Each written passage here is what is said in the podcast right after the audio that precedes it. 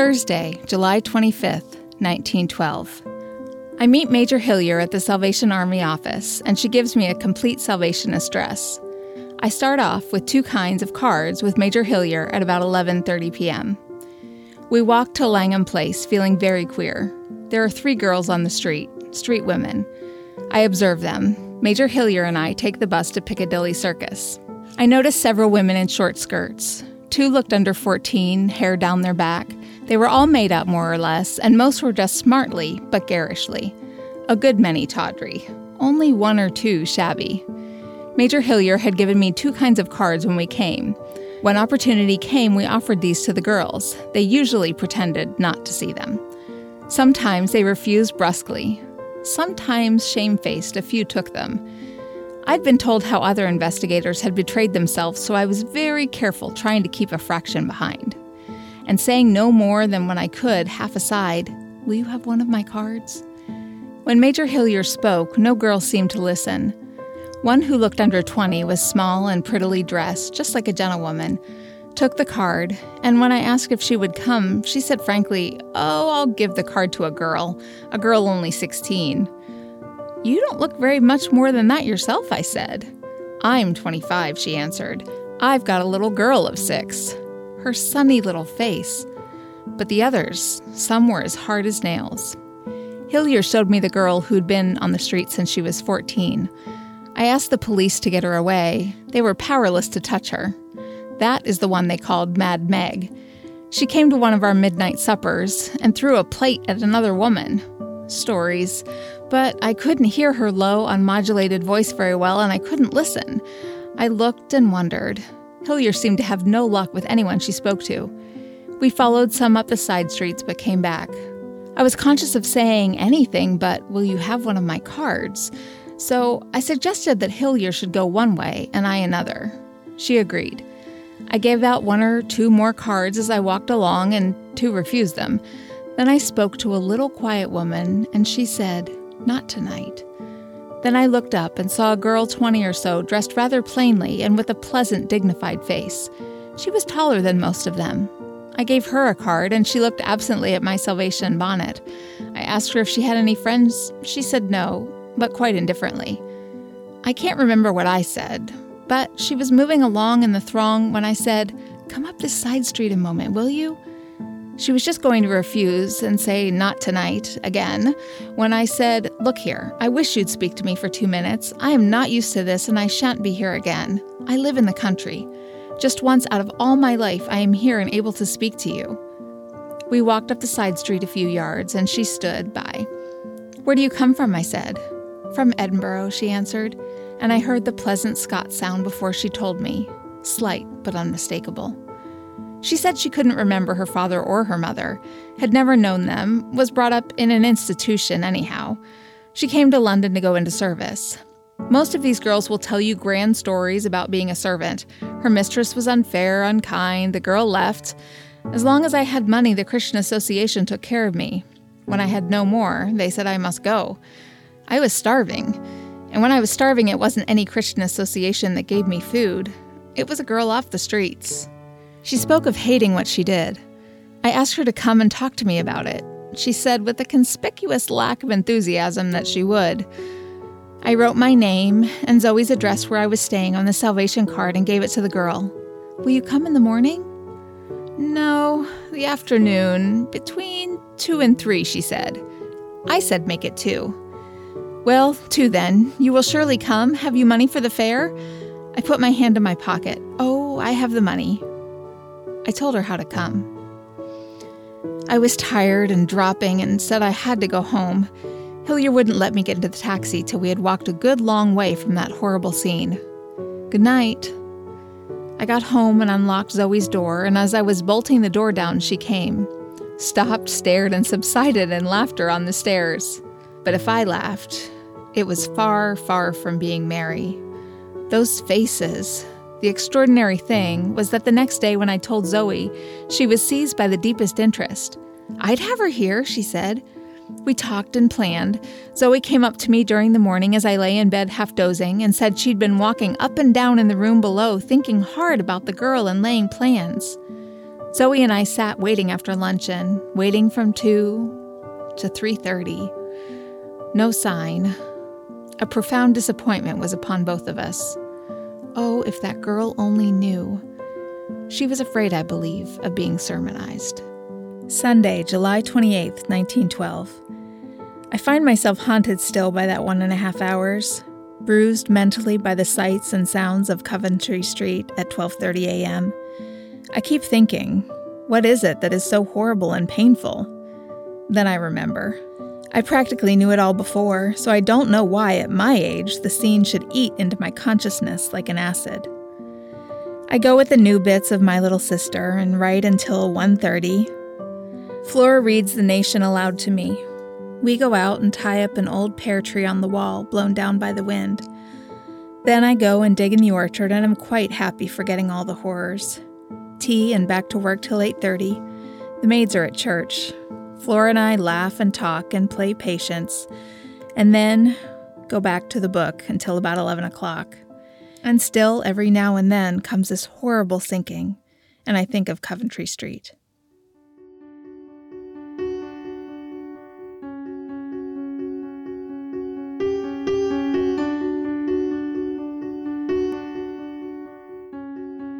Welcome to the Elizabeth Robins Diary podcast. I'm your host, Natalie Kahler. Today's episode finds us in the streets of Edwardian London, where Elizabeth is doing undercover research for her latest novel. My Little Sister would explore the abduction of women into sex slavery. She had been working on that book for a while, but wanted to make sure her perspective in the novel was as close to fact as possible. So she went undercover one evening to observe prostitution rings at work and to talk to some of the prostitutes. She hoped to understand them better not only for her book, but as a way to start helping some of them escape that life. It did not go well. She borrowed a Salvation Army uniform, calling herself Mrs. Parks, and at midnight went walking along a street in London known for prostitution activity. Most of the women would not speak to her, and Elizabeth soon realized they distrusted the uniform she wore. She had to tell them she was undercover before anyone would even speak. Although her novel would end up being written about the abduction of middle class girls, that night she spoke to a girl who had escaped an abusive situation only to believe prostitution was her only remaining option. Elizabeth gave her address where she was staying and urged the girl to come to her. She was determined to rescue the girl from this life. Here's an excerpt from her diary entry the next day Friday, July 26, 1912. I did not sleep. Last night's faces, accents, and implications keep me tossing, thinking, thinking. My girl doesn't come. I am deeply disappointed. Elizabeth ultimately decides she can't write the novel from the perspective of poverty leading to prostitution. Readers might pity a poor woman, but they wouldn't feel motivated to demand change. If she wanted her readers outraged, she believed the victims needed to be upper or middle class. Her hunch was right. Her diary entries from June and July record some of her friends' reactions to reading the story when she gave them advance copies. She said Flora Simmons was thrilled. Elizabeth had never seen her so excited. Florence Bell wrote Elizabeth that she was spellbound.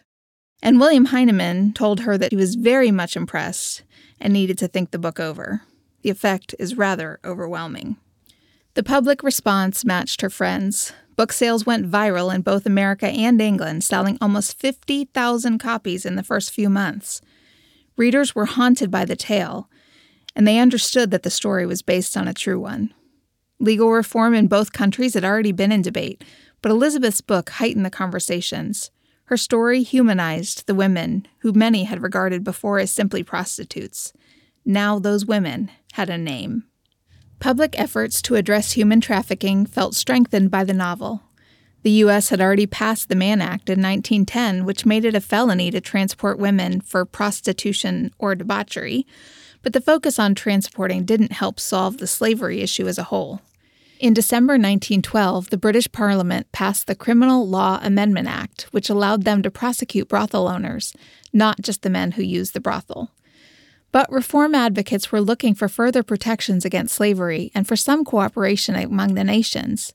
The International Congress on the White Slave Traffic had first met in 1899 to create some consensus on policy, and they held their fifth gathering in London in 1913.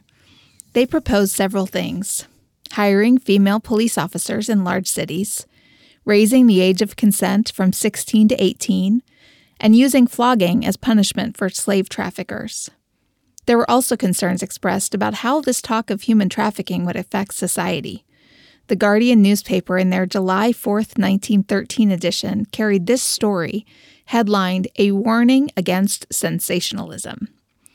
Mrs. Mandell Creighton said she felt afraid that all the present talk about the white slave traffic was having the effect of making young girls suspicious. It was the frightened young girl who often got in trouble, the sort of girl who thought that every man intended some evil to her.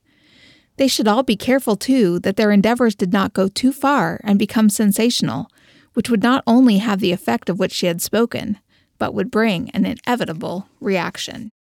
In this episode, we're going to find out a little more about human trafficking through Dr. Paul Knepper. He's a professor and chair of the Department of Justice Studies at San Jose State University. Hello, Paul. Thanks so much for joining us. Hello. Great to be here. Thanks. So, why don't you uh, introduce yourself to the audience here and the work that you do? Right. So, I am Paul Knepper, and I'm a professor in the Department of Justice Studies at San Jose University and visiting professor in the School of Criminal Sciences at the University of Lausanne. And I write the history of crime. So, what on earth made you decide to specialize in something like that? So, when I was an undergraduate, I had a course in criminology, and the same semester I had a course in history and the topic of the history course was about a, a group uh, of historians that have come to be known as the British Marxist historians.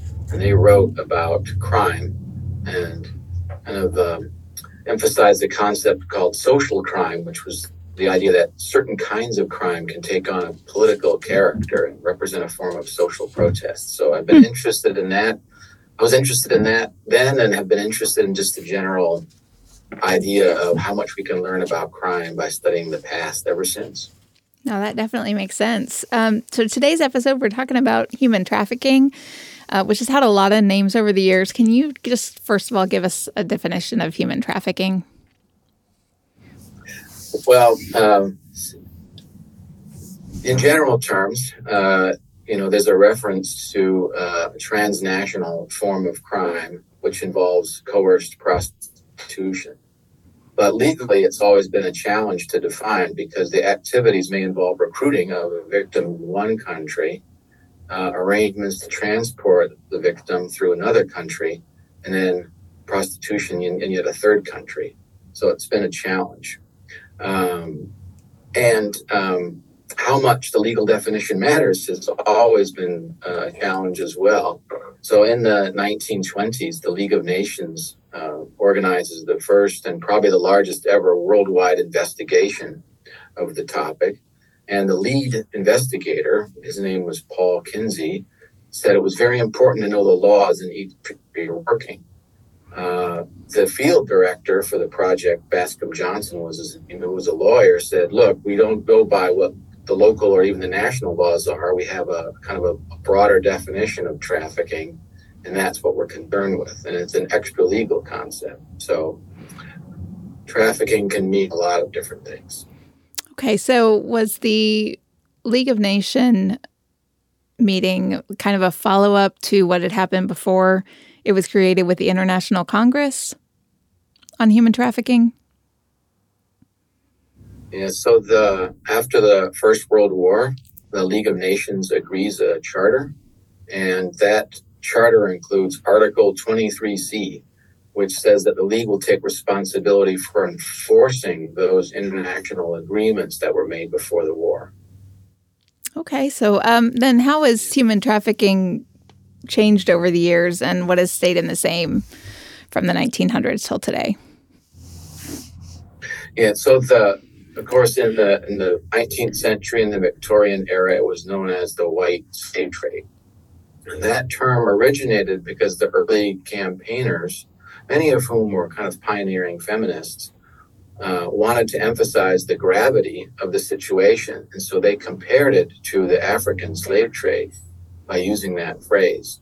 So the idea was that African slave trade had been outlawed in the British Empire early in the earlier in the 19th century. And by saying the white slave trade, what they were saying is that the victimization of women was as serious and as big of a problem as the trade in uh, black Africans. So it was meant to be with part of Victorian melodramatic language as well, in which workers and women were described as slaves to, to uh, try to emphasize the difficulty of their lives to an indifferent uh, government. And then when the League of Nations convenes its first convention on the issue in 1921, uh, the convention adopts the language of traffic in women. And it really invents trafficking as a kind of international crime that we know today. Because that article, the original article, included also a reference to drugs. So now we have the idea that you can traffic women, traffic drugs, traffic firearms, traffic body parts. So we have the language of trafficking. Now. Okay, so what are some of the groups over the years that have been targeted for trafficking? Well, in in myth, these are, are, are European women or American women who are snatched off the streets.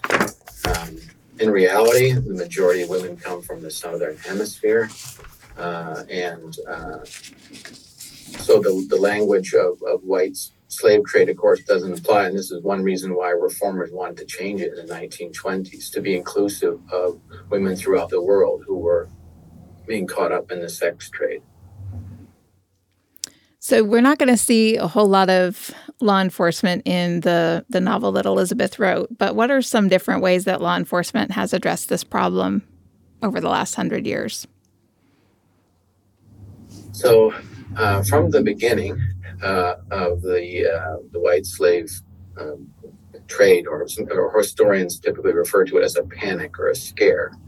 Uh, there are calls for greater cooperation between countries in combating uh, the traffic women, and particularly for police to cooperate. Um, police have been uh, reluctant to prosecute uh, in many cases because of the complexity of the situation. And um, in some cases, they've been singled out by the campaigning organizations as being corrupt and a big and a part of a bigger problem. So, the morals police in a number of countries are notorious for being corrupted uh, by the brothel keepers and the, uh, the people who operate the sex industry. One of the interesting things, though, about the white slave trade and trafficking is that over the decades, the, one of the largest groups uh, involved in policing it are private groups. These are inspectors who are hired by uh, nonprofit organizations, as we would call them today, such as the Jewish uh, Protection Society for Girls and Women, or American Social Hygiene Association, which had its own undercover investigators and would investigate uh, cases in different cities and bring them to the attention of public officials. So, in, um, in Elizabeth's novel um, called My Little Sister in the U.S., um, two sisters are tricked into slavery when they are sent to visit a relative that they hadn't met and they're instead met by a trafficker. Is this a realistic depiction of how victims ended up in slavery then or even now? Yeah, so this is a great example of what, what's been called the white slave traffic narrative. Uh, and that narrative involves some kind of deception on the part of the trafficker or a young woman who's lured uh, into uh, the, the uh, back seat of a car or given chocolates with drugs that make them um, sleepy and they can put them in the trunk of the car, that kind of thing. So it's certainly within that uh, class of literature. So this is not reality. Uh, a large part of the women who are trafficked are uh, have uh, very complicated relationships with the traffickers, um, many of whom have some tie to prostitution in the country where they're leaving. Um, so it's not a it's not a realistic depiction. But that said, the literature uh, such as this this particular book was very important in framing uh, the response. So uh, a similar book was called uh, Human Bondage. It was read by John D. Rockefeller junior mm-hmm. uh, and he put $5 million over about 20 years into combating human trafficking as a result of that book. He ordered copies and sent them to a variety of influential people. So that literature promoted um, a large part of the response to trafficking over the years. Yeah, I, I, talked about that earlier in the episode. I think the importance of what Elizabeth did was kind of humanize the women. So they went from being just these prostitutes to actually being human beings. And, uh, and that made a difference then in how people responded to the crisis. Um, what do you think is the biggest misconception that people have about this subject? Or did we just cover that? Well, uh, well, to some extent. I mean, the the biggest um, the biggest misconception, uh, I think, is this idea of um, the image of uh, a foreign trafficker that we have domestic girls and foreign men are coming in and snatching them off the streets. Um, in the 19th century, this was snatching them from European cities or American cities and sending them off to South America, the road to Buenos Aires, as it was called. And this uh, this white slave traffic narrative has really never gone away for the you know since the 19th century. We've had it, and the most recent example I've seen is in uh, Black Widow, starring Scarlett Johansson, where the film opens with her and her sister being trafficked in this industrial size operation by this super criminal gang, uh, taking women uh, against their will. And, sending them off to a horrible fate. We were talking a little bit before we started recording about um, William Stead. Can you just let our audience know about him and the work that he was doing?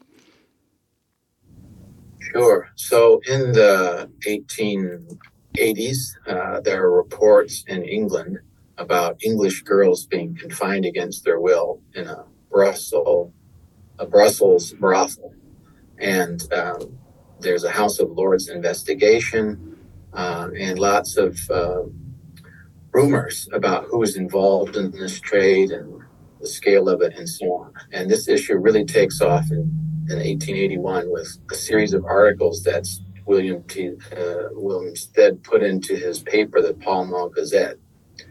Uh, and one of the things he claimed was that the issue was being covered up by corrupt MPs who were part of the process.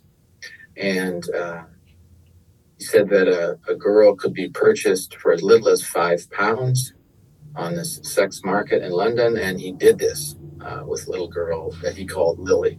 So, as it turns out, Lily's mother didn't give consent, and the father was never asked, instead, was put into jail. Uh, but this only raised the issue and really made it an even bigger uh, social and political issue than it already was. And so he motivated a lot of vigilance societies that were organized. Uh, he paid for uh, a representative to attend um, first international meeting. Uh, and even his death, when when he dies uh, with the sinking of the Titanic, really motivates yet another generation of, of anti-traffic campaigners. Yeah, and that's actually part of what motivated Elizabeth to pick her story back up. She'd started this novel several years back and, and had abandoned it uh, for other projects.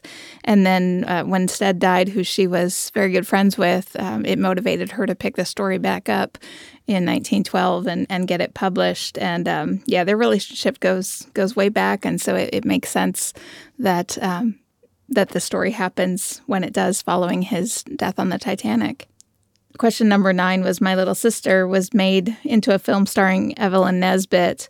As a teenage model and actress, Nesbit was sexually assaulted by several men that were involved in managing her career.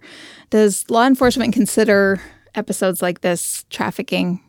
Would that fit into the category of what we're discussing today?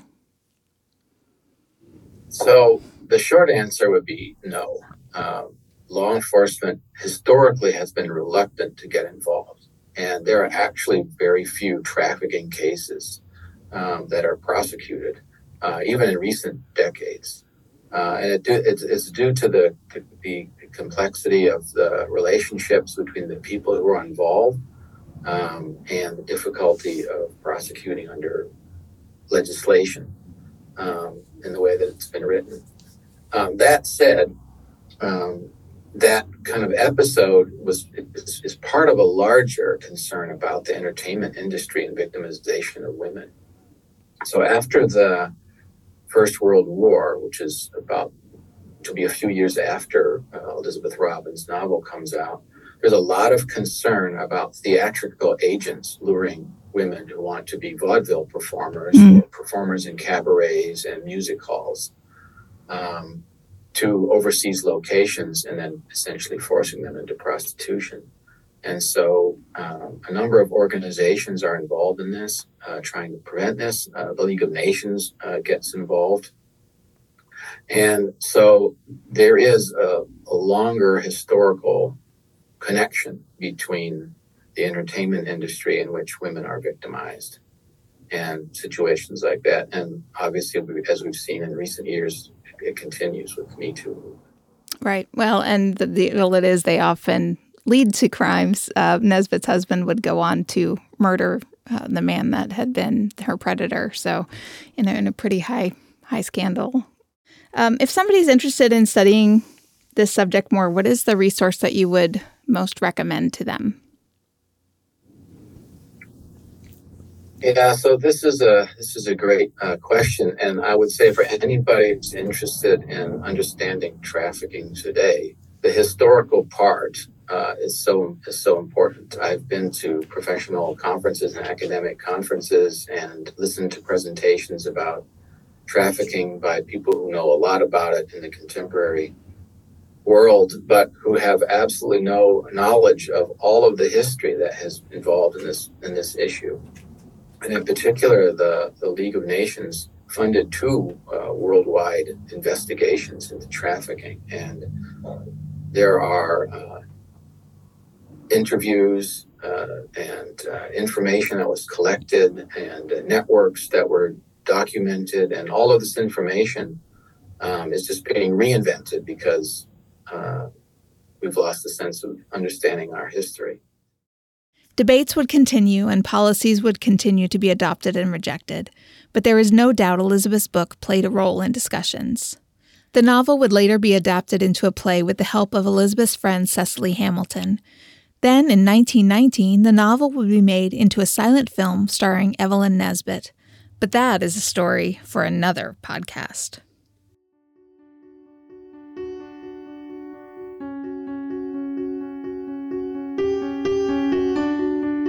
On the next episode of the Elizabeth Robins Diary podcast, Elizabeth helps us gain insight into FDR's CCC camps.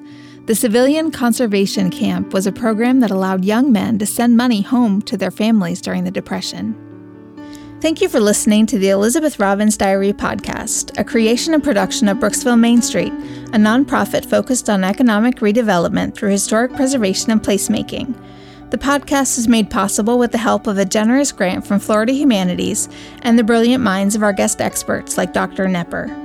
Would you please consider following and rating the podcast? By following us, you'll be sure not to miss an episode, and rating is a super helpful way to help us spread the word and support all the hard work of the following people.